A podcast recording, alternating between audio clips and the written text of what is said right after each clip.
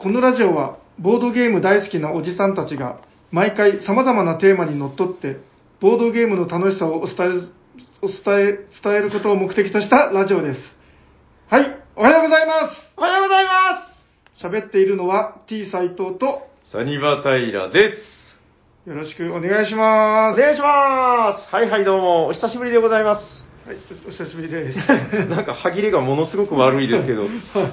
はい。えっと、長崎県の、えー、な、なんでしたっけ、県じゃない、市が出したんでしたかね、あの、はい緊急宣言みたいなやつ。はい。で、まあ、えー、サニバタイラは今暇です。なんかお店開けちゃダメみたいな、8時に閉めろとか、はい。そういうのがあるんで、あれなんですよ、あの、平日って結構斉藤さん金曜日休みで、あの、え金曜のお昼に一緒に丼食べてから遊んだりとかええしてたじゃないですか。えそれがえ、いやいや、遊んでたんじゃないです。え？打ち合わせです。ああ、そうですね。まあまあまあ、そういう、まあ、あの、すごくプライスレスな時間を過ごしたりとかしてたんですけど、はい。あのー、だいたい平日のオープン時間っていうのが3時で、で、えっ、と、8時に閉めろっていう話になったので、うん。ちょっと、でね、大体平日ってイメージわかると思うんですけど、平日の昼昼間からうろうろしてる人なんか実はそんなにいないわけですよ。普通は。まあ、そうですかね。そうはいそうですよ。はい。あの、みんなが僕らと一緒じゃないんで。なるほど。だからまあ、大体平日って6時、7時ぐらいから人がぼちぼち。うんうん。で、8時に閉まるってもう話になんないじゃないですか。うんうん。ってことで、今店閉めて、あの家家でせこせことずっと作業とかをしていると。ああ、もう、えっ、と、夕方もやってないんですか？平日はだからもうそういうことです。あのうんね、夕方に来て8時に閉められたんじゃもう、さすがに行く気しないでしょ。ああ。1時間、2時間でねそうそうそう。っていうのがあるんで、土日だけ開けてやってるんですけどね。うん。はいはい。まあ、そういう状況なんですけども、えっ、と、あ、なんか、そうそう、今年はね、あの、前回、前々回とかも何回か告知しましたけど、お便りを、あの、ハッシュタグで、ツイッターで、あの、つぶやいていただいたやつも読ませていただきますよと。はい。いう話をしてから、なんかいろいろバタバタしててめっちゃ忘れてたんですよ。えっと、読んでなかったと。そうそう、そのあたりも、あの、冒頭のこのあたりでもちょいちょい入れていくという、よりラジオっぽい雰囲気でできるんじゃないかなと。あ、で、それも一応、1にカウントされると。もちろんでございます。なるほど。だから、毎週3通とかじゃなくて、うんまあ、なんかもう採用されたのはバンバンみたいな感じではい。あ、じゃあ、1通来てるの読まさせていただきますよ。はい。えー、こちらですね、なんだっけ、おしゃさにネームって言ってましたよね。はい。おしゃさにネーム。でもこれもう、ツイッターの、あの、ハッシュタグだから、おしゃさにネームとかじゃないんですよね。うん あのネーム。ネームですね。まあ、いっか。えっと、おしゃさにネーム、くまぐま飯店さんの、はい、つぶやきでございます。おしゃべりサニバ、新年会聞きました。クラスが変わると違うステッカーがもらえるだって今年こそは参戦するぞか、カルメン？ということで、はい、えー、くまぐま飯店さん、ありがとうございますありがとう。ございます。えー、カルメン。えー、どうですか、カルメン。いや、意外とあの、好はい感触、なんかいい反応がうん、うん。あったような気がするのは気のせいですかね。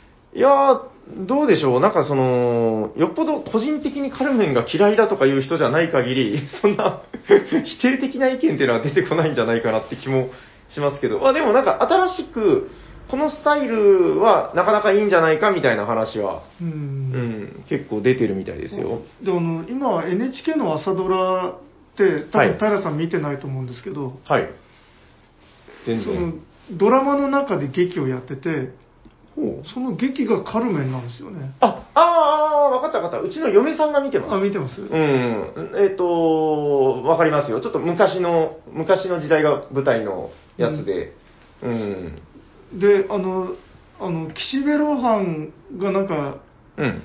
NHK でやったって話前ラジオで来てたじゃないですかああ、僕も見ましたよ。あ、見ました？見てない見てないでしょ？大体ジョジョ見ないですよね。はいはい。そでなんかそのいやなんかあのお医者さんに聞いてるのかななんて何の書いてお便りを書いてる方がいたじゃないですかああ、その NHK のプロデューサーの人がはい絶対聞いてないと思いますけどね。はいはい。はい、以上です。あ、あ、カルメンがね。はい。なるほど。えー、まあ、いろんなのいただいてますけど、えー、こちら、えー、もう一通読まさせてもらいましょう。えー、おしゃさりネーム、マキさん。はい。はい。あ、そうそう、だから去年、あの、マキさんさんとか言ってましたけど、ええもうみんな平民からのスタートですからね。もう、エゴひいきなしで、えー、エゴひいきエコひいきですね。はい。はい、マキさんから、えー、とりあえず、第一四半期の目標はカルメンということで、はい。いただいております。マキさん、ありがとうございますあり。がとうございます。いやー、第一四半期ってなんだっけ ?3 月までですか ?3 月。大体あれでしょ？こう、1年間の12ヶ月を読んで割ったやつが四半期ですよね。うん、そうなるんですかね、3月まで。3ヶ月でカルメンっていけるのかな？とりあえず今5通採用でカルメンクラスってことで言ってるんですけど、うんえーまあそのお便りこうやって読まさせてもらった数でですね、えーカウントをしております。うん。まあ一応3月までうんに12回はあるはずですからね。そっか、割とじゃあなんか、ちょいちょいつぶやいといていただければということで、うんなるほどね。あの、これね、ちょっと言おうかどうか迷ったんですけど、あの、お便りは、あれなんですよ、スレッドみたいなのにして、あの、なんていうのかな、こう、読んだ、いや、お便りは、こう、なんかフォルダに移したりとか、うんそれで今まで管理できてたんですけど、えすっごい舞台裏的な話をすると、え。はい。あの、ハッシュタグのやつってもうどうやって管理したらいいんだろうっていうあ話があるんですけど、えっと、いいねをつけることにしました。これ黙っとこうかなと思ったんですけど、もう絶対そのうちバレるんで、あ。読んだらいいねをつけると。いいねがついた人は、あ、採用されとる、どこかで採用されとるって思っていただければ。いいねが、平さんからいいねがついたら、はいはいラジオで読まれますと。っていう、これどうなのかな？まあでも、ワクワク感なくなっちゃうのかいや、な逆にでもワクワクするかもしれないですね。どこかで読まれているっていう。なるほど。はい、そういう感じです。そしたらまあ、冒頭ではあと1通だけ、えー、おしゃさりネーム、ピサミンさんからいただいております。ピサミンさんありがとうございます。えー、おしゃべりサニバ、新春スペシャル2021、聞いた。えー、ありがとうございます。えー、これまでツイートにいいねをいただいたことは何度もありましたが、ツイートを正式なお便りとして採用していただけるようになるのは大変嬉しいですね。ステッカー希望ですということで、えー、ピサミンさんありがとうございますありがとうご。ざいます。あ、北見さん、あの、多分ね、まだ、あの、浸透してない部分もあるかもしれないんですけど、えーあれ？ピサミンさんは、初歌になるのかな？もしかして。あの、とりあえず、今まであの、お便りをいただいてるリストの中に、ピサミンさんは、なんかよくツイッターで拝見するけど、確かにお便りではいただいていない。初歌だと思います。はい、えー、ピサミンさん、今更ですが、初歌、ありがとうございますあり。がとうございます。えっと、そうなんですよ。今年からは、初歌の方は、えー、確定で、えー、初歌ステッカーみたいなものを、えー、お送りいたします。はい。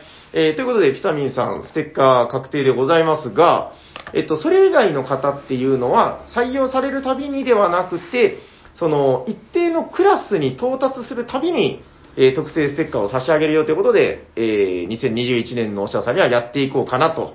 うん。だからまあ、毎回もらえるんじゃないよと。うん。とりあえず5通でカルメン。うん。ちなみにもう決めてるんですか？次のカルメンの次のクラスは。いや、決めてないです。ああ。まあ、あの、アドリブで、はい。一応、候補としては何個か頭に思い浮かんでるのありますけど、なるほはい、まだ決めてはいないです。ど。わかりました。ちょっと考えてるのは、まあ、だんだんやっぱこう、ボードゲームっぽく、最初は、あの、1つだと、あ5だと 5, 5, 5で、その次はなんかちょっと幅が上がって15になるとか、うんなんかそんな感じでだんだんハードルを上げようかなとは思ってるんですけど、うん。まあ、そのあたりはまた、あの、そういう状況になってきたらお知らせいたします。えっと、お便りの、あの、お便りだと今まで、えっと、ステッカーの送り先っていうのも書いていただいたりしてたんですけど、うん。あの、ハッシュタグだと、さすがに、あの、この住所に送ってください。本名はこれですみたいにさすがに言えないと思うので、うん。えっと、この配信を聞いたら、えっと、ピサミンさん、あの、DM かメールで、あの、ここに送れという、その、ご住所ですね。えー郵便番号、ご住所、本名を、えー送っていただいたら、初オタステッカーというのをお送りしますので、はい。あの、ひたみんさん聞いたら、えーこちらにご連絡ください。まあなんかこんな感じでこう、ぼちぼち、えーご紹介していけば、結構な勢いで、なんていうか、増えていくんじゃないかなと思うんですけどね。そうですね。なんか、数の増え方が、まあ、以前と全然違うような気がしますね。そうそうそうそう。た多分初だよな。うん。いや、まあこんな感じで、あの、すごくハードルは下がっておりますんで、えー、まあビシバシやっていければいいのかなと思っております。はい。どうします？なんか、ぼちぼちテーマに入っていきますか？そうですね。結構ね、お便り読んでたらあっという間なんですよね。はい。あの、斉藤さんが話がたがってたあの雑談の話 一個も入れれずに。まあ、割と、どうでもいい話が多いので。なるほど、わかりました。はい。じゃあ、本日のテーマを振っていただいてよろしいですか？はい。本日のテーマは何ですか、平さん？本日のテーマはこちらですテレセンネスト、ネスター、ネステスト、パート4の巻エーイどんどんどんどんどんどん、どんどんどん。はい。ということで、えっと、これね、調べたら、2年ぶり、違うな。あ、2年ぶりぐらいです。えっと、前回が2018年の何月っていう話だったんで、うん今年2021年ですもんうね。恐ろしいことですね。月日が経つのは早いもので。で、えっと、パート3以来ずっとやってなかった？なんか、僕の中ではちょいちょい話してた記憶あるんですけど、うんこのテーマをがっつり話すのは2、3年ぶりってこと。うん。らしいですよなるほど。はい。ということで、あの、だいぶ時も経ってしまいましたので、えー基本情報から参りましょう。はい。はい。えっ、と、ネスト、ネスター、ネステストということで、えっ、と、これあの、比較級、最上級みたいなやつですけど、えーそもそも、スペインが誇る、アブストラクトゲームを中心としたゲームメーカーのネスターゲームズというのがありますよと。うんはい。で、えー、大体があれなんですよ。サニーバードの販売関係とか、その、ものをね、あの、ゲームを売ったりとかっていうのは、まあ、ネスターゲームズ最初やらせてもらって、うんあの、ヤバラス本を出したりとか、そこから始まったっていうのもあって、ものすごくかんあの感慨深いというか、うん、すごく思い入れのあるメーカーなんですけども、えー、あの、実はですね、去年の、そのコロナ禍の中で、スペインが結構やばいと。うん。そうなんですよ。で、あの、時々ね、あの、ネスターさんとだからメールのやり取りをするわけなんですけど、あの、なんかちょっと気弱なメールが来たりするんですよ。こう、あの材料がないですとか。なんか、なんか、マジモリ君の真似っぽいのが入ってましたが。これ、マジモリ君の真似ではなくて、日本人がやる外国人の真似で。まあまあまあ、なんかそういう、その、あ、アクリルがないですって最初言ってたんですけど、あの、ネスターゲームズっていうのは、あの、ボードがマウスパッドみたいなうん。素材で作られてるじゃないですか。うん。なんかどうやらそのマウスパッド素材もなんか入らなくなっちゃったみたいなうん。話。あ、つまりません。きなないですっていうのを 去年からちょっとずつこうメールで、で、あの、困りましたみたいなのがずっと来てたんですけど、いやもうついに去年の12月かな？ぐらいにアナウンスがあって、えー今ある分の在庫、あ、とりあえず、あの、材料入ったよ、出せるよ。ただ、この在庫がひとまずのラストコピーだっていう話で、うん。えーラストコピー、もう一旦なくなるっていう話なんですよね。うん。えー、大体ネスターゲームズっていうのはすごく特殊なゲームの作り方をされてて、あの、いわゆる1000部、2000部とかをこう出版して出してるんじゃなくて、あの、オーダーが入ったら、イメージ的にはあれですよね、あの、なんか有田焼の、その、職人さんが注文入ってから、しょうがねえ、作るか、みたいな。うん。多分そういうことですよね。そんな感じですよね。うん。だから注文入ってから、その自慢の 3D プリンターとか、まあ、自自慢のなんかプリンターみたいなものをつく使って、えー、都度受注生産をしてるみたいな。うん。まあ、そのおかげで2、300種類のゲームを絶版にすることなく、ずっと供給してくれていたっていう。うん。そういうすごく特殊な位置づけのメーカーなんですけど、去年かな？あの、ヤバラスがものすごく、なんていうのかな、ブレイクしたって言ったら変な言い方ですけど、うん。あれ去年ぐらいっすよね、あの、ジェリージェリーカフェさんがこう出されたりとか。えーと、そうですね、そんなに前じゃなかったと思いますね。そうそうそう。多分去年か、まあ早くても一昨年かなうんでも割と最近なんですけど、まあここ1年ぐらいの話だと思いますよね。そうそう。もともとは大体どこも代理店がいなくて、海外輸入するしかない、イベントでしか買えないみたいなうん。状態だったのが、あの、バネストさんとかが輸入されたりとか、うんまあうちもやってたんですけど、まあそういうのでやり始めて、で、ついに去年からそういうその、大手、まあ J カフェさんって言ったらやっぱでかいですよ。チェーン店ですから。うん。うん、が取り扱い始めたことで、なんか一気に市民権を得たじゃないですけど、あの、すごく裏話すると、ええジェリーカフェさんが扱い始めたあの時期に、うん。急にヤバラス本がまた売れ始めて、なんか、あれしばらく動かなかったのに、何か起きたの？と思ってこう調べたらそういうことになってたみたいな。なるほそうなんですよ。だからまあそんな感じで、えー、まあヤバラスが注目されたり、あと何ですかね、テントアップとか、あの、流氷に乗って、ど。とかああ。まあ、いずれもジェリカフェさんが仕入れて、そうそうそうそう。売ったやつですよね。あのあたりのやつっていうのがすごくなんか注目されてですね。うん。国内で言うと、あとあの、光ゲームズさんとかがすごいですね、なんか。ああ、いろんな種類の入れてましたよね。そうそう、めちゃくちゃいろんなのを取り扱っているっていうう。ん。まあそういう状況で、ああ、いいじゃん、いいじゃん、なんかネスターゲームズ、今、右肩上がりじゃん、みたいなうん。雰囲気だったんですけど、ちょっと去年のそのコロナ禍でどうしても、も物がない分には、どんなにやる気があってもしょうがないですからね。うん。うん、まあそういう状況になっていますと。で、最新の情報なんですけど、えーひとまず、だから1月に予約っていうのを、あの、うちでも、その、大体定期的にやってたんですよ、受注予約っていうのを。うん。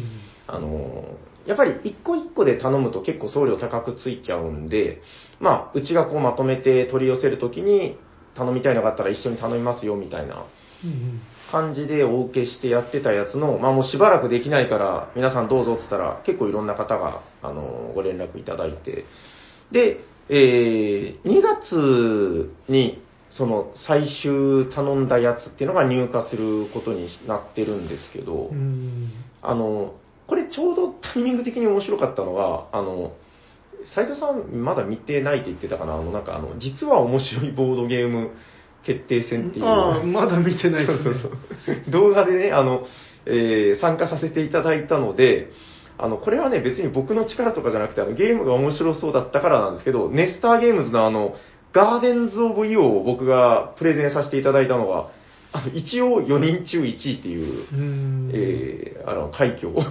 をん遂げまして、あの、テーマっていうのが、大体あれだったんですよ、その、えーすごく痺れるほど面白いけど、そんなに売れていないゲームっていうのを紹介するっていうう。ん。えーまあそういうのもあって、ガーデンズ・オブ・イオを、あの、なんか僕の中で紹介したいっていうのもあったんですよね、なんかこの今の時期に。うんで、今度、だから2月にその入荷するのに合わせて、えーまあ結構たくさん入れるようにはしたので、たくさんつってもまあそんなにはないんですけど、うん、なんかそれが一応最新情報かなという感じなんですけど、うんううんん、どうですか？き去年でもなんか頼んでましたよね、斉藤さん。えっ、と、最後に頼んだのが、そうですね、とちょうど1年前で、うんうん。あの、コロナが流行るちょっと前に頼んだのが、はいはいはいコ。ロナだってなって、めちゃくちゃ時間かかったんですよ。思い出した。なんかあの、あれでしょ、えっと、ネスタービッグバッグが出始めた頃ええの、えー2月ぐらいでしたかね、ちょうど、そんぐらいじゃなかったかな。うんいや、なんか、年末ぐらい、12月ぐらいに頼んだのが6月ぐらいに届いたとかじゃなかったかな。ちょっと言い過ぎじゃないですか。いや、多分ですけど、えっと、2月か3月ぐらいでしたよ、多分、届いたのが。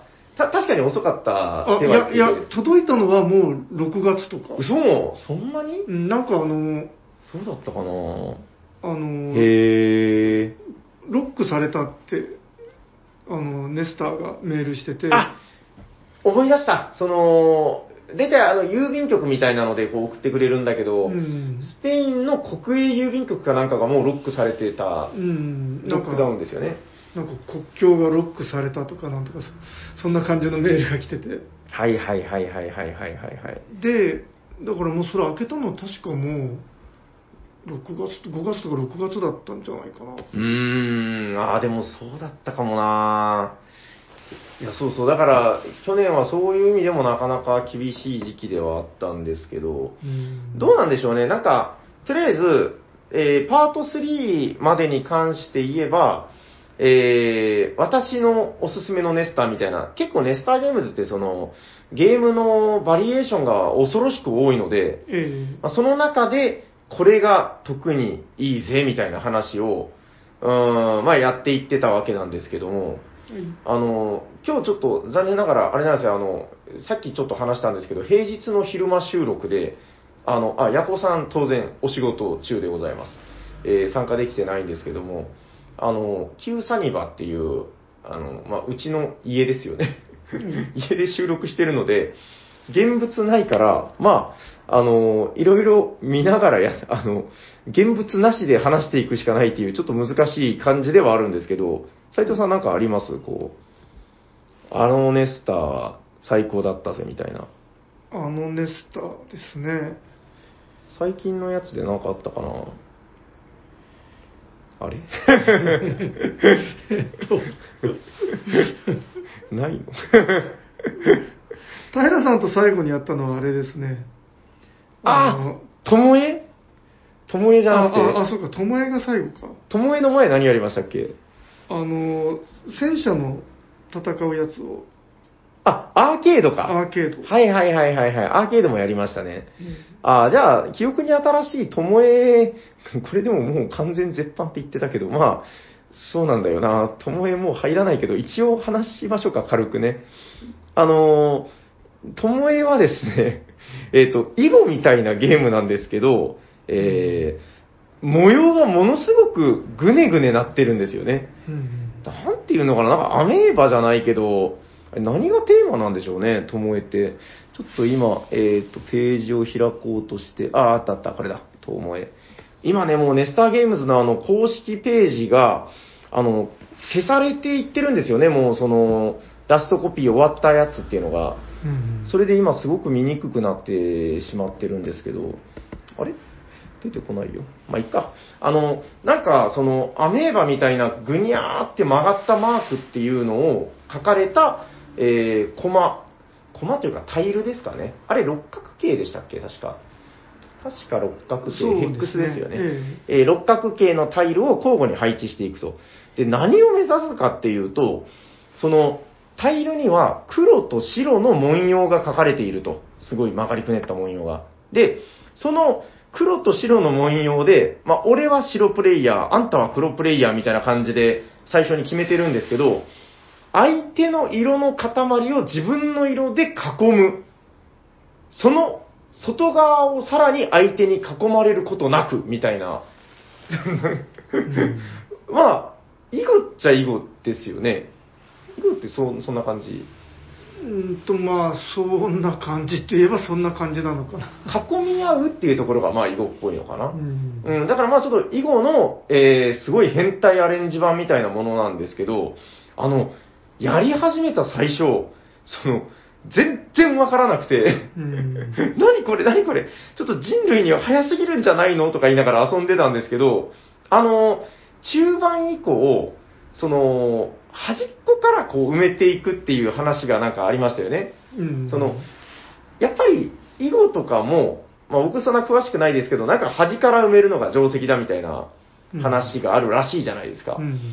なんかそういう意味で、その端っこ、盤面の端の方から埋めていくと、あの、このさっきまで摩訶不思議で何もわからなかったぐねぐね文様っていうのが、だんだん自分の中でテリトリーが見えてき始めるんですよね。うんで、そのタイルを置く向きとか種類によって、えー、白が囲めたり、白を逆に分断できたりとか、そういうのがだんだんだんだん狙えるようになってくると。なんかそういう意味で、あの、万人に進めるのはちょっと難しい気がするんですけど、ちょっとその、独特のプレイ感みたいなのに、興味が湧いた方はぜひ遊んでほしいかなという感じで。うん、まあ、ともえ、結構評判のゲームだったんでね、あの、ずっと遊んでみたかったんですけど、うんまあ、それが一番最近遊んだネスターかなって感じですね。さあ、斉藤さんなんか思い出せたのあります？えーっと、そうですね。その第3回の時から比べると、はいはい。もうだいぶたくさん買ってるんで、うんうん。めっちゃメモしてる。自慢の文房具で。今使ってる文房具はちなみに？えーっと、トンボのズーム727ってやつで、なんかもうこれぜ、絶版になったらしい、もう在庫がある限りらしいんで、ああ、ちょっとなんか今のネスター絶版とかかってて、切ない話ですね。はい。はい。これ、トンボのズーム727いいですよ。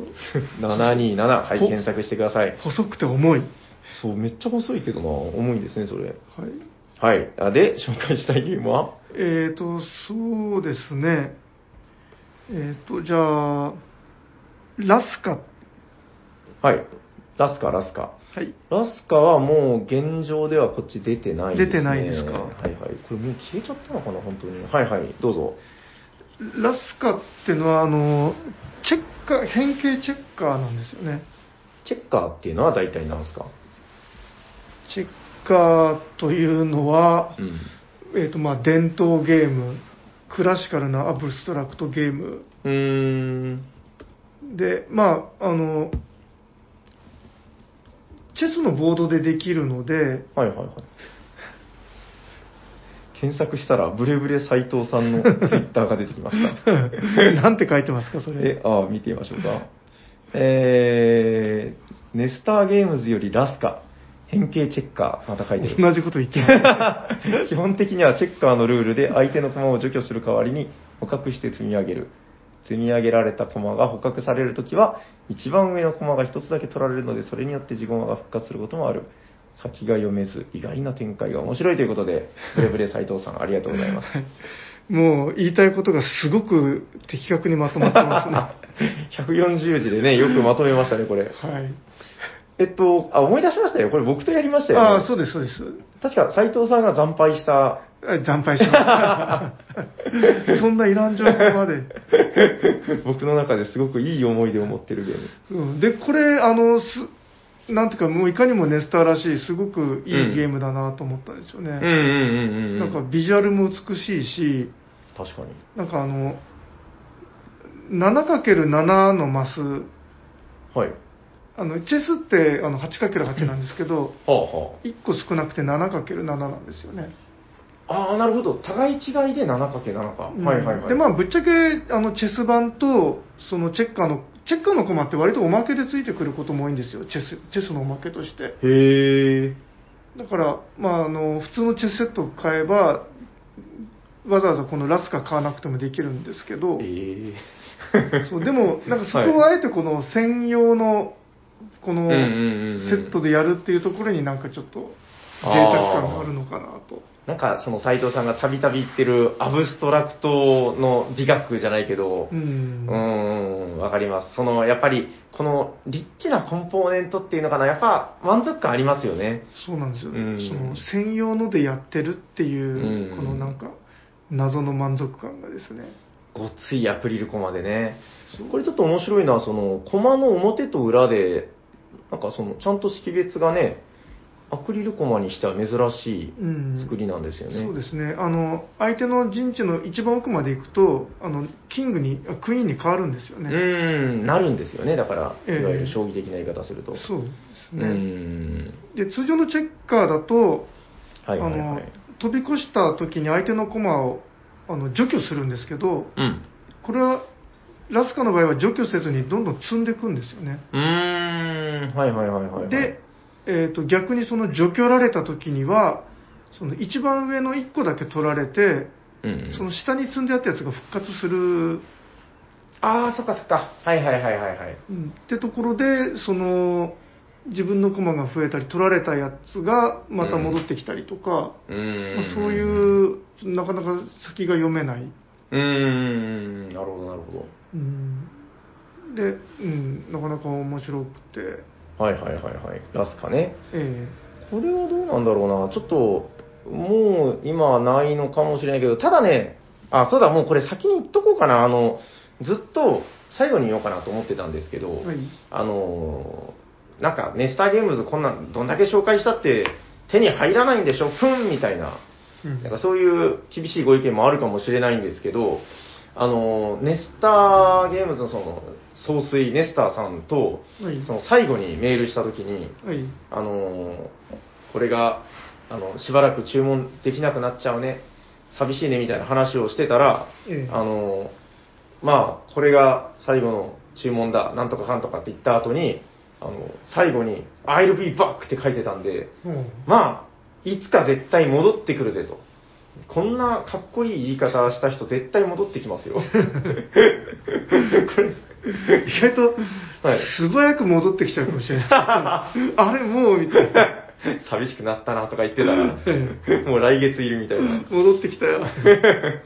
ちょっとわかんないですけど、はっきりしたことは言えないけど、I'll be back はいただいてるので、えー、まあ変な話、ほら、ネスターさんさえいれば復活できるのがネスターゲームズですから、うん。ん、まあ、あのー今お話しいただいたラスカとかも、おそらく、えーネスターさんが、まあ、カムバックした時には、多分また買えるようになるんじゃないかなと。うん。いうことで、記憶に留めていただければいいかなと。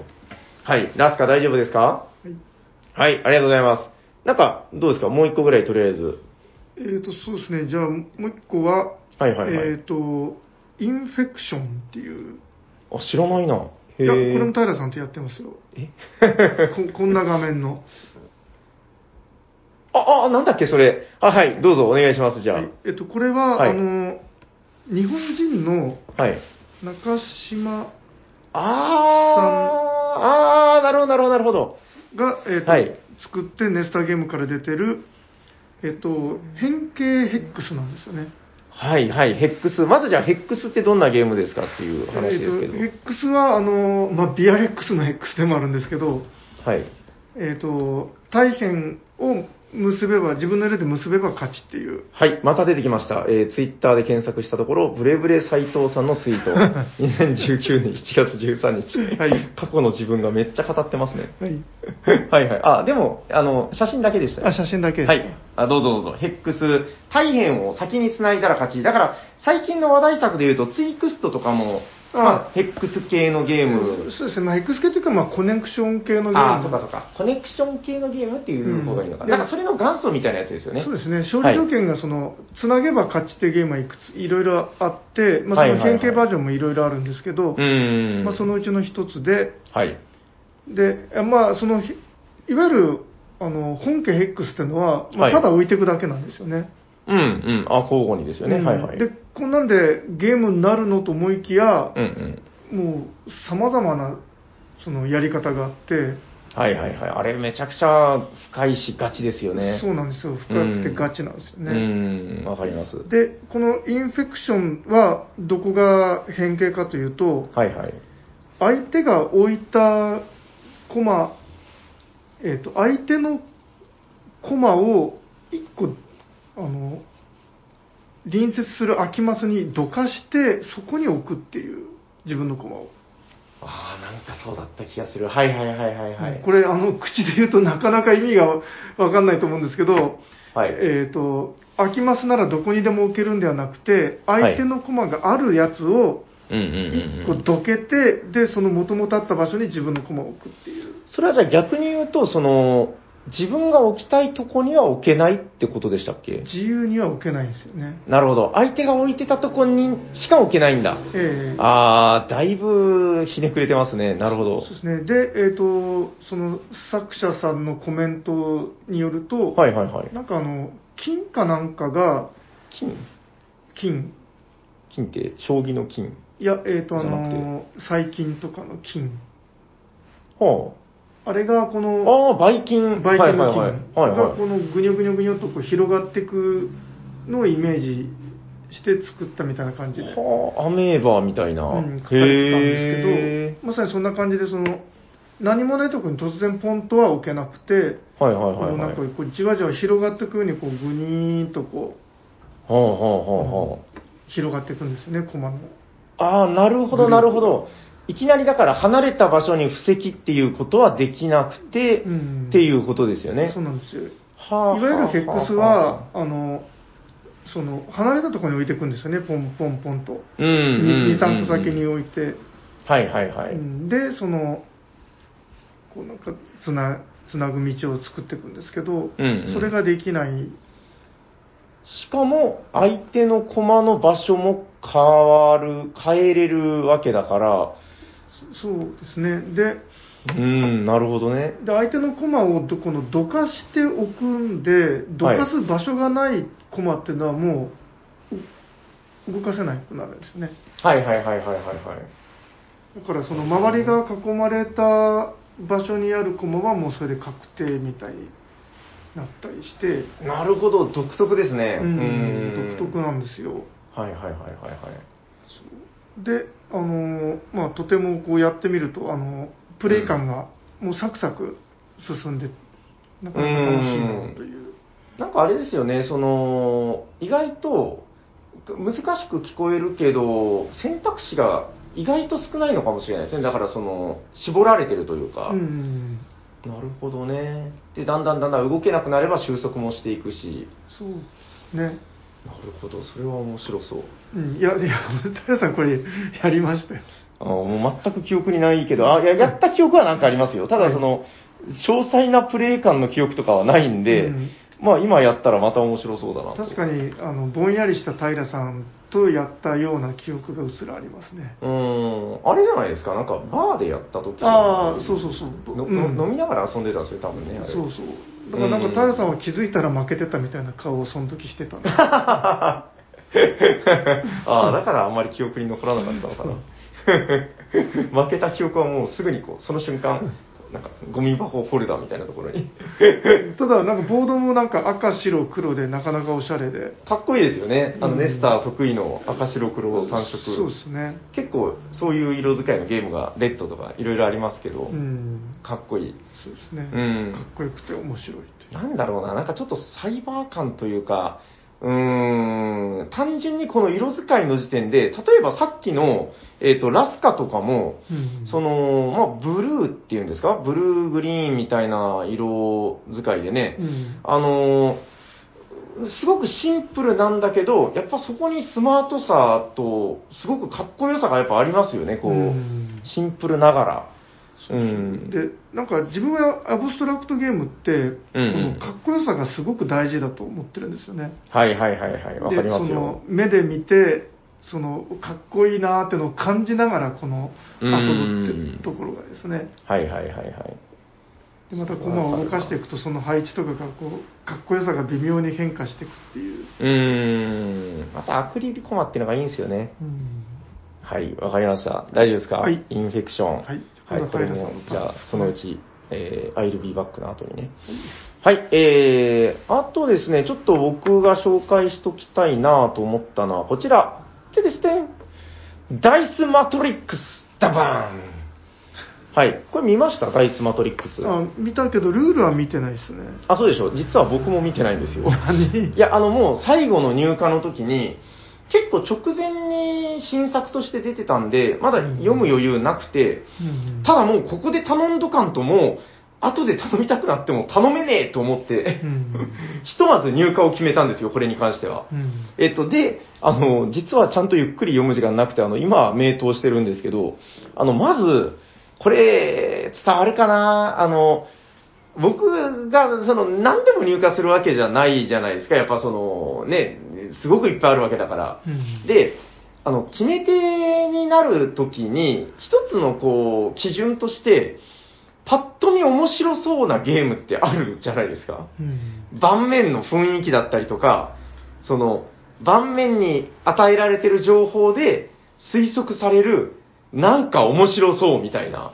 うんうん、なんかそのあたりですごくそそる盤面だったんで、結構ツイッターとか見ててもあの、なんだなんだってざわざわしてる雰囲気もあって、あ、やっぱみんな同じこと思ってんだと思ったんですけど、えーこちらダイスマトリックス、えー今ルールブック見てるんですけど、とりあえず特徴的なのは、ダイスが死ぬほど入ってます。50個。うん5色のダイスが各色10個ずつで、まあ50個入ってるよと。うんえーでですね、このえー、ネスターゲームズって大体だから、あの、実はダイスってほとんど使わないんですよね、基本的には。うん。まあ、あの、アブストラクトのものが、運用要素がないものが多いので、えー、割と少数派だと思うんですけど、こちらなんと50個もダイスを振りますよと。うん、で、振ったものを、えー 7×7 のえーマトリクス上、まあ、いわゆるマスっていうのかな、こう、うん、将棋の盤面みたいな、えー縦横のマスのところに配置します。で、えーあ、1個余る。四四、あ、七七四十九だからね。で、えーその配置したものを、その、なんか、ぐにゃぐにゃぐにゃぐにゃやっていって点数を狙っていくと。だから、ゲームの開始時だけランダムっていうゲームですね。うん。ゲームが始まったらもうダイスは振りませんよと。うん。うん、僕結構こういうゲームは好きなんですよ。あのー、ダイスの運のこの振れ幅っていうのも面白いけど、そこにちゃんと選択肢があって、ちゃんと戦略性があるっていう感じですかね。えっと、あ、なるほど、もう面白いぞ、これ。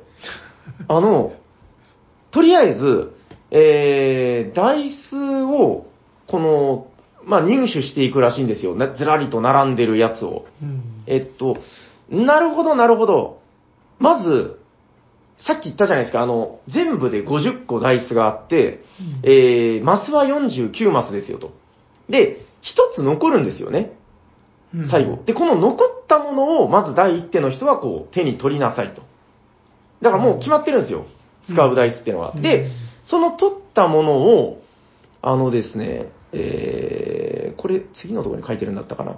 あの、右側の、その、今、ダイスを置いてるマトリックスの横側に、えー、またダイスを置ける場所ってのがあるわけなんですよ。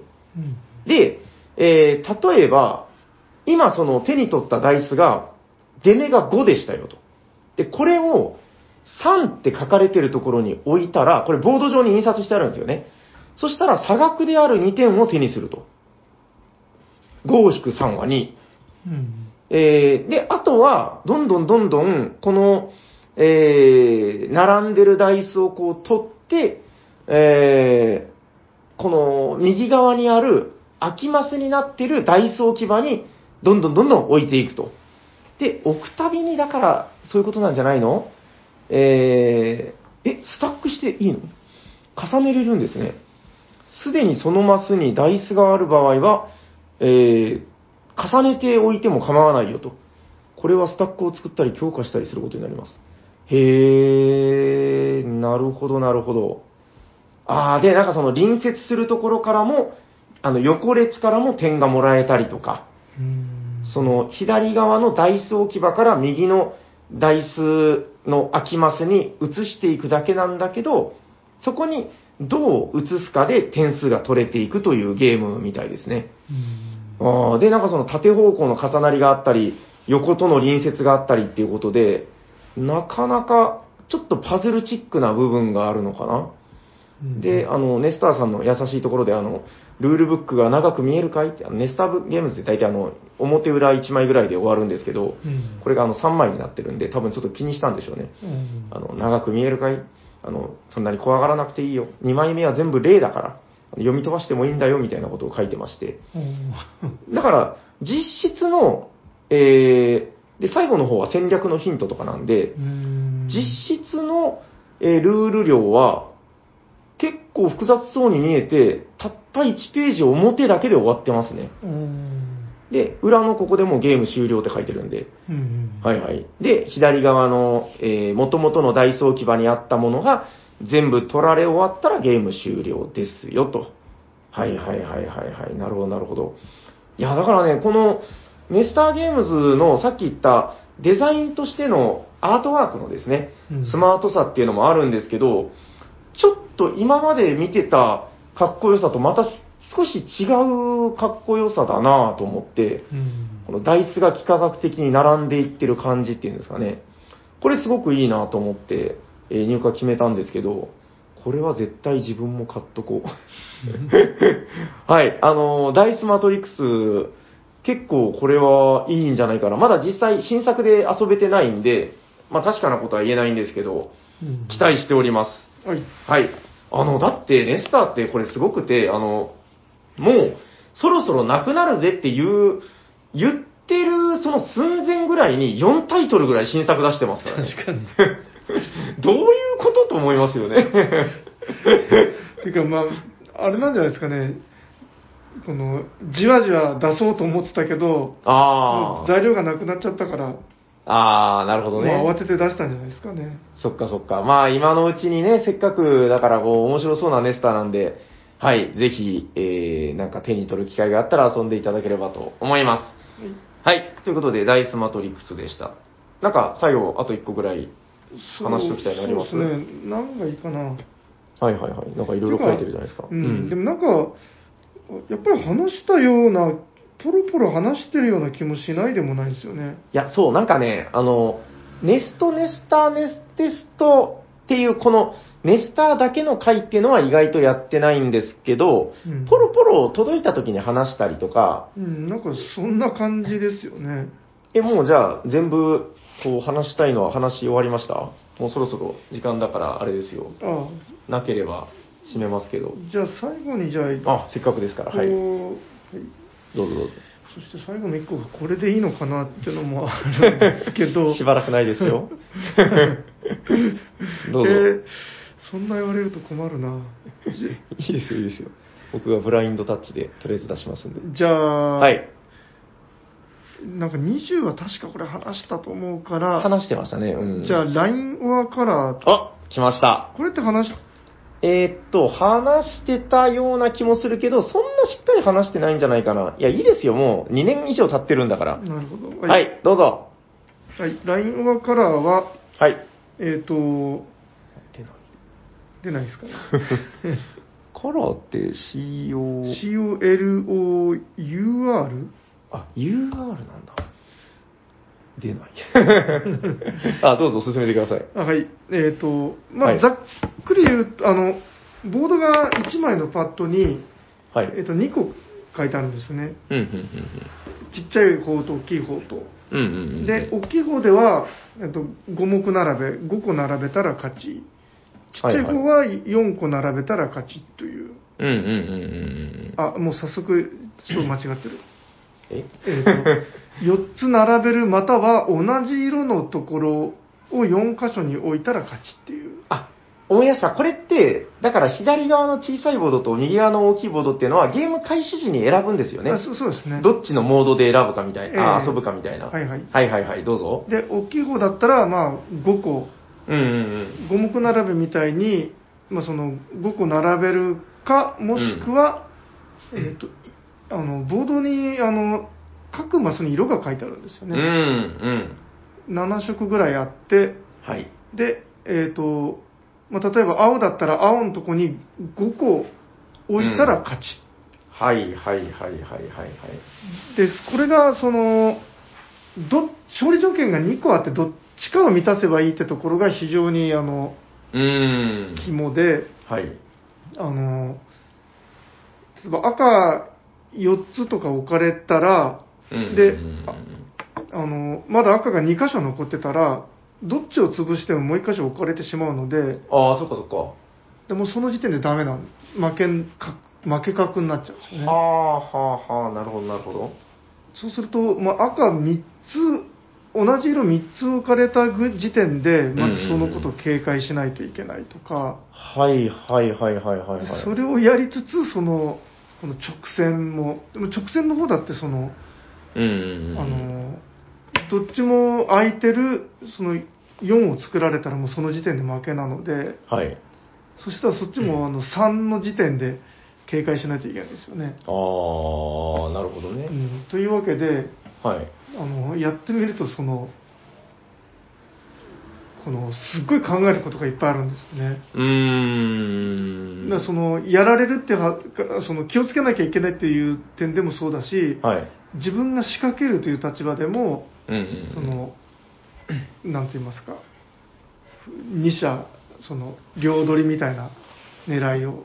していくというところで。で、盤面見たらわかるんですけど、もちろんやっぱだから、同じ色は離れて配置したりとか、まあ、あの、ボード上に印刷されてるのがですね、うんあるんで、なかなか一筋縄ではいかないと。うん。ででもなんか上手い人すっごい上手そうですね。あの、色と列の、その、両、両リーチじゃないけどう、ん。うん、大手飛車取りみたいなのを、上手に作る人いそうだなで、うんまあ、なんで、まあ、なかなか切れ味鋭いというか、うん、ルール分量が本当あれも3、4行でなんか説明できそうな、そうですね結。構なシンプルさですよね。うん。ていうか、まあ、大体もう今、口で言ったのが全部ですからうね、ルールのん。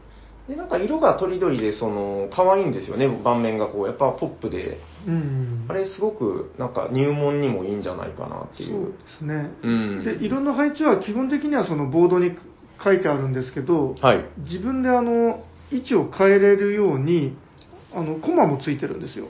あ、ああれそのためについてたんでしたっけ？そうか。ええでははははそのコマをあらかじめ配置してスタートさせれば毎回やるたびに別盤面で遊べますなるほど、隙がない。うんへえ。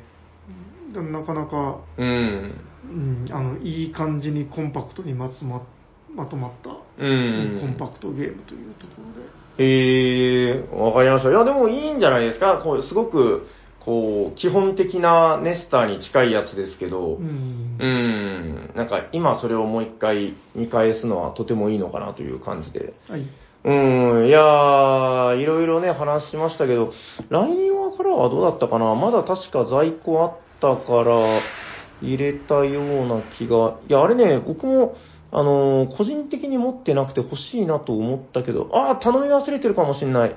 あー、いや、頼んでる、頼んでる。あ、少量入荷します。LINE はから。はい。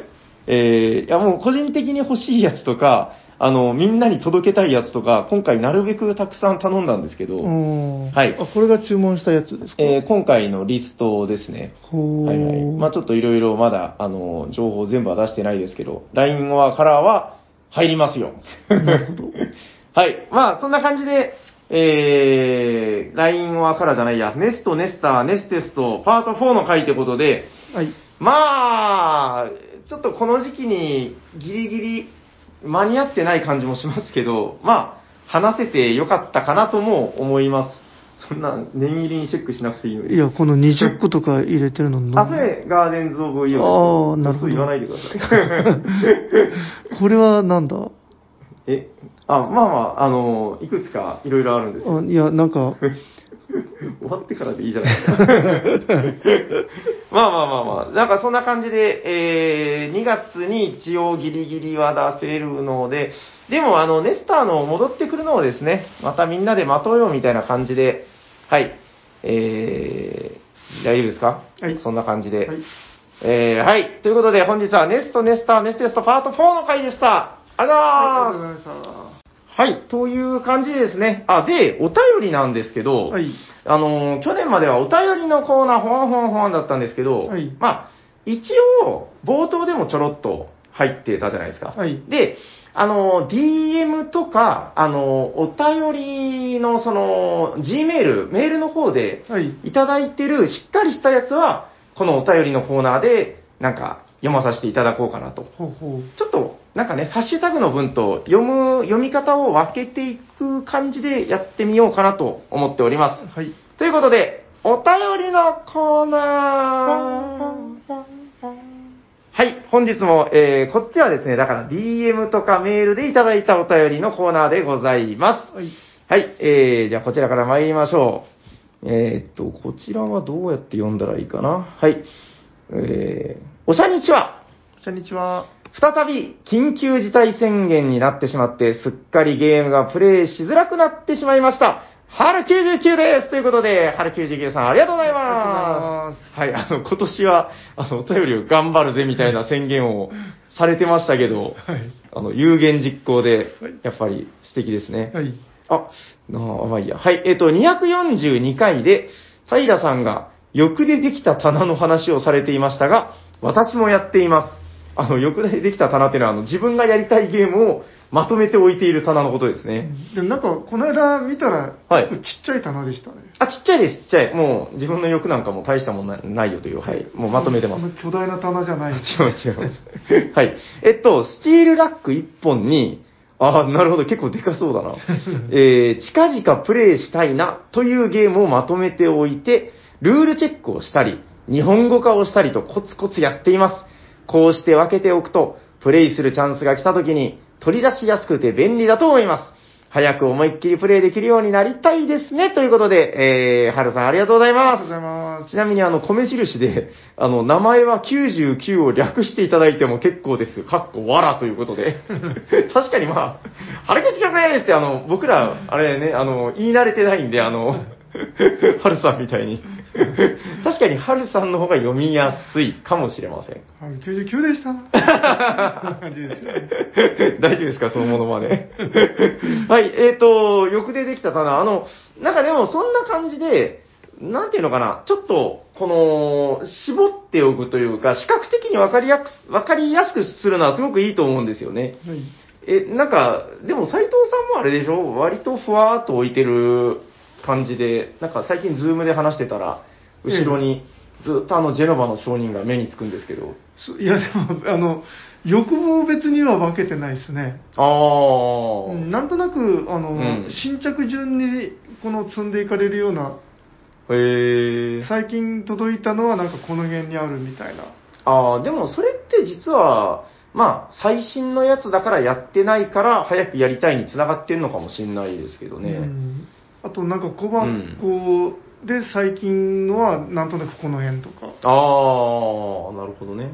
うん最近の棚みたいになってんのか。一応うちも最近の棚、なんか最近ってさっきあの、バイキンの話してたんで、なんか、うん脳に、脳にチラチラしますけど、あの、えっと、ただ僕が、この間のも少し話したので、あの、より強くプッシュしておきたいのは、あの、ほっとくとそうなっていくと思うんですよね。新しいゲーム、どうこうみたいな。うんなんかそれを、久しぶりのやりたいやつっていうのを引っ張り出すところにちょっと価値があるのかなとなるほ思ったりはしてて、僕最近サンチアゴやりましたよ。ど。おー絶対やらないと思ったんですよ、もうほっといたら。うん。例えばですけど、あの、ボドゲカフェに来たお客さんがね、サンチアゴの箱って知ってる方は想像してもらったらいいんですけど、えわかります？あの、わかりますにやついた 黒人のおっさんが、ええあの、唇の端っこだけニヤッとしてる感じですよね。そうそうそう。あれだから、おそらくですけど、水路の番人なんですよね。うんあの、なんか水がすごく貴重な国で、あの、畑をこう作っていくために水路が必要だっていう、あの、めちゃくちゃやらしいゲームなんですけど、まあ、その水路の番人っていうトークンを持ってるプレイヤーが、その水路をどっちに伸ばすか決めるっていうゲームなんですよね。あの、僕の大好きな 10days ゲームズの田中間さんの10点ゲームっていうことで、僕も敬愛してやまないゲームだったんですけど、あの、ボドゲカフェに来たお客さんがそれを、あの、ジャケで選びますかっていう話で、うん。僕らは割とそわそわするかもしんないけど、うわー、かわいいとかじゃないんですよね。う。ん。だからそういうゲームを、ちょっと一つその、店長のおすすめじゃないけど、うん。斎藤のおすすめみたいな、そういうので、ピックアップすることで、日の目を見ることもあるのかなと。うん。ちなみにやった結果、あの、ものすごい久しぶりにやると、あ、やっぱ味付け濃ゆいねみたいな感じあで、ー。昨今のゲームをやり慣れた人たちが遊んだら、やっぱね、うわー、うわーって言いながら、うん。多分人によってはたまんないなって感じだと思うんですけど、うんいやー、面白かったですね。そうですね。割とえぐかった記憶がそうありますね。足元を見るという言葉がね、すごくうんしっくりくる感じで。なんかその、嫌がらせがいっぱいできる感じの。そうですね。その水が来なかったら自分の畑が枯れていっちゃうんですよね。うんで、接続したやつが、まあ、広さかける自分のコマ数でこう、点数になったりとか。うんただね、僕結構好きな要素として、あのー相乗りがあるんですよね。同じ色の畑をこう他の人の畑と一緒に、じゃがいも畑一緒に作ろうね、みたいな。で、あの、広さを一緒に広くしていける。ただ、倍率は結局そこに置いてる自分のコマ数が倍率なんで、まあでも一人でやるよりそっちの方が点が伸びるみたいな。うん競争の中で相乗りがあるっていうところで、利害がすごく見えてくるっていうう、んすごく面白かったですね。はい。ということで、あの、全国の皆さんも自分の欲の棚、特に久しぶりにやりてえなっていうのをちょっと引っ張り出していただくのは面白いんじゃないかなと思います。はい。ということで、はるさんありがとうございますありがとう。ございます。はい。まあ、もう一通ぐらいとりあえずご紹介させていただこうかな。はいでは、こちら。えー、おしゃべりサニバの皆さん、おしゃにちはおしゃにちは。ローニーもとい、ロニーですということで、ロニーさん、ありがとうございありがとうごます。ざいます。あれこれ読んでないよな。えっと、多分、あのーあれ？違うかな？明けましておめでとうございます。あ、でも違う違う。多分これは読んでない。えっと、2020年はお便りを読んでもらったり、ゲームマーケットで皆さんとお話できたりと、大変お世話になりました。2021年は去年よりお便りを送りたいなと思っていますので、たくさん読んでもらえると嬉しいです。それでは本年もよろしくお願いします。ということで、えー、ローニーさん、ありがとうございありがます。とうございます。はい。これなんか、あの、おしゃにちは、あ、まあ、おしゃにちはだからいいのか。あの、明けましておめでとうございますって、15日までっていう話しましたっけ？しました。ああ、そこそこ。なんか、これ、知ってる人と知らない人がいるんですけど、21日にいただいて、あ、もうこんなこと言っていいのかな？あ、違う、17、まあ、もういいや。はい い。そのなんか、おしゃ、お、お、おしゃめとうございます警察みたいなのがいたりするのかなみたいなことを思ったんですけど。いや、全然 気にしたことないですね。そっか。はいはい。あのーまあ、さっきもね、あの、本編でも話しましたけど、えー、何？カルメンクラス。はい。はい。えー、どんどん、あのー送っていただければ。まあ、あの、今年はみんな、フラットな状態から始まってますから。うんフはいァファーストカルメンはどうなったんでしょうね。あ、そうですね。いや、まだあれですよ、その、2通目っていう方が、まだいらっしゃらないんじゃないかな。私のあの、2021年お便り採用数リストによると、まだ横並び1通かと思いきや、えっと、本日採用させていただいた、春99さん、2通目でございますね。おはい。あの、実はだからやっぱあの、DM でいただくと採用率が高いという、やっぱ目立ちますから。あれ、くまぐま飯店さんも2通目なんじゃないですかね。本当だ。あれちょっと待って、3通来てない？違う。あれ？チェックがなんか漏れて、あ、すいません、あの、前回のメモが漏れておりました。大変申し訳ありません。えっと、くまぐま飯店さんも2通目でございます。はい。ということで、えー今、お二人が頭一つ抜けているのかなというところかな。どうしました？なんか、毎回、あ、マキさんもだ。そうっすよねなんか すいません。めっちゃズレズレ。はい、あの、すいません。あの、チェックがブレブレで申し訳ありませえ、ん。メンマさんとかはまだ1ですか？あ、メンマさんまだ、まだ1だと思いますよ。あの、お正月の分と、えー、あ、お正月は関係ないや。第、あの、242回の分からカウントさせていただいてますんで、そうなんですよ。まだ今年は、あの、はい、誰が強いとかいうのは、たゆたっている状態でございます。はい。はい。えー、ということで、ローニーさんも、あの、今年期待しております。なんで伸ばしたのかな、今回。あの、あれじゃないですか、ヤコさんが、はい。あの、ローニーさん、ローニーさんって呼んでたから そうだっ。たっけ？それは大変失礼しました。はい。ということで、えー、まあ番組ではお便りを募集しております。宛先はどちらかな？自分。言えます？えっと、番組ではお便りを募集しております。宛先は Gmail だったら、えっと、おしゃさに、おしゃべりサニバそうです。おしゃべりサニバー、アットマーク Gmail、シャワー SHA、あるいはツイッターで、えっと、えっと、おしゃさに、おしゃはひらがな、さにはカタカナで、ハッシュタグをつけて、メッセージを送ってください。以上です。はい、ありがとうございます。あの、漏れてたけど、DM でも大丈夫です。なるほどはい。ということで、えー、最後のコーナー行きましょう。はいホットゲーム今ヘッドドカンドカンドカンドカンドカンドカンドカン誰かが好きなゲームを熱く紹介するで、今日は誰だ俺だどんどんどんどんどんどんどんどんはい、ということで、斉藤さん、お願いしまえっと、今日ご紹介するのは、こちら、テレストン。テレストン。はい。ネイチャー。はいあ、あ、えっと、間違えてるリリネイチャー。はい、リネイチャーお願いします。はいどうぞ。えっと、あれです、作ったのは、はい。あの、名称、はい。クラマーキースリングコンビでございます。出ました、クラキはい。ー。はい。で、えっ、と、ディーププリントっていう、ディはいーププリントゲームっていうメーカーで、はいはいはいはい。多分これ、その新興メーカー、うんうんこれがうんうん一作目だったんじゃないかなと。マジで？はい。なんかあそうなんです確かそね。んな、あの、触れ込みで、で、その、クラマーキーすスリングという、その、うんうん。あの、おじさんコンビを 投入してきたと。はいはいはい。はい。で、えっ、とですね、これはまずその、あ、一応あのゲームのテーマとしては、はい。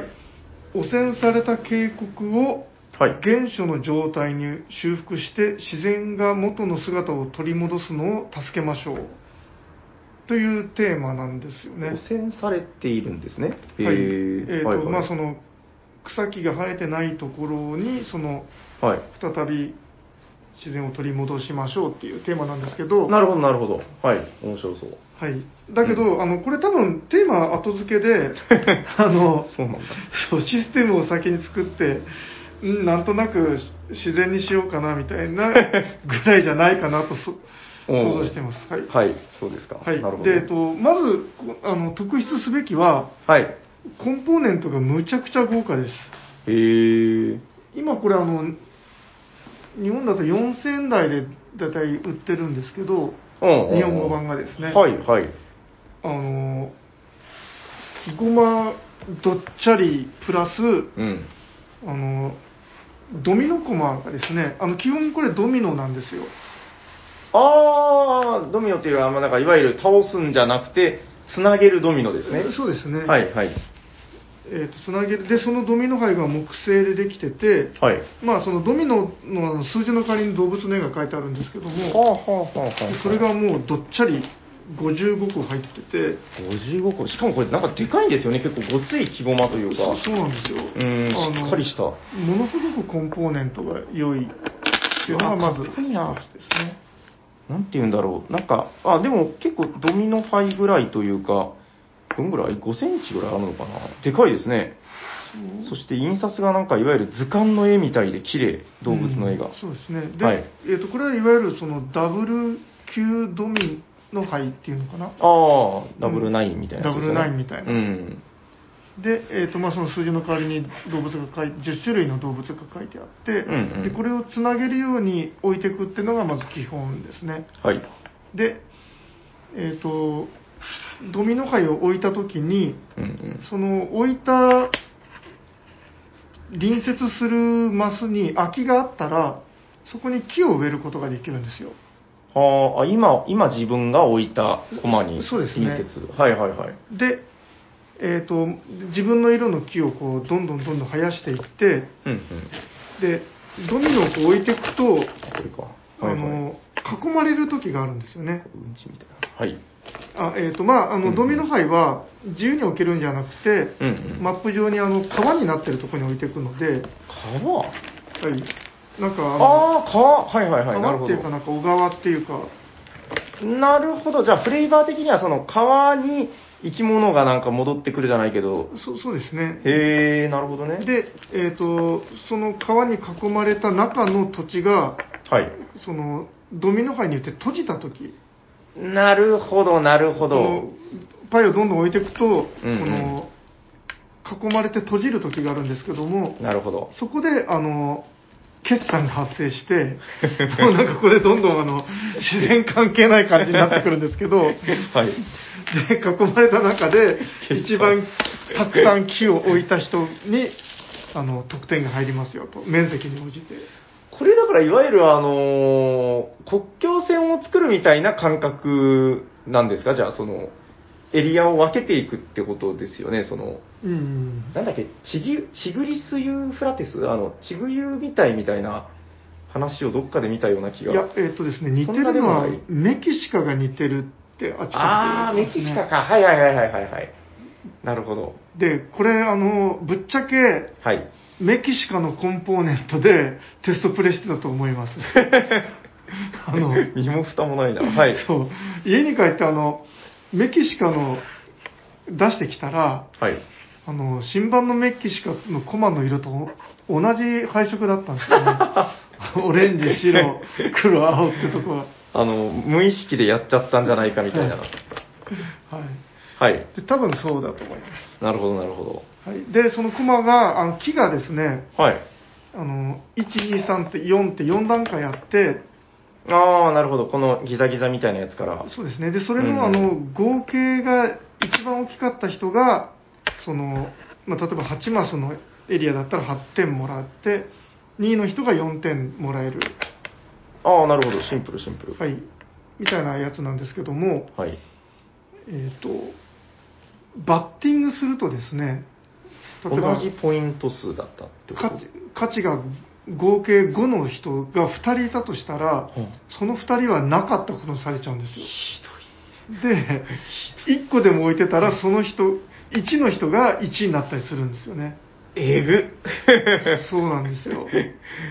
ああ、わかった。だから、その、なるほど。そんなこと、絶対狙ってやるわけないじゃんって思ったけど、え枠の置き方でそうなっちゃう時があるんですね。えで、まあ、あの、区切り方というか。自分の色を置く、自分の色のコマを置くだけだったら、まあ、ならないんですけど、ですよね。うあんの。誰の色でもない中立コマってのがあって、それを置くこともできるんですよ。はあ。で、まあ、そ、の、一人何個って決まってるんですけど、なるほど。で中立コマは誰が誰のものでもなくて。その誰のものでもないがゆえに合計さされやすいんですよねああ、そういうことか。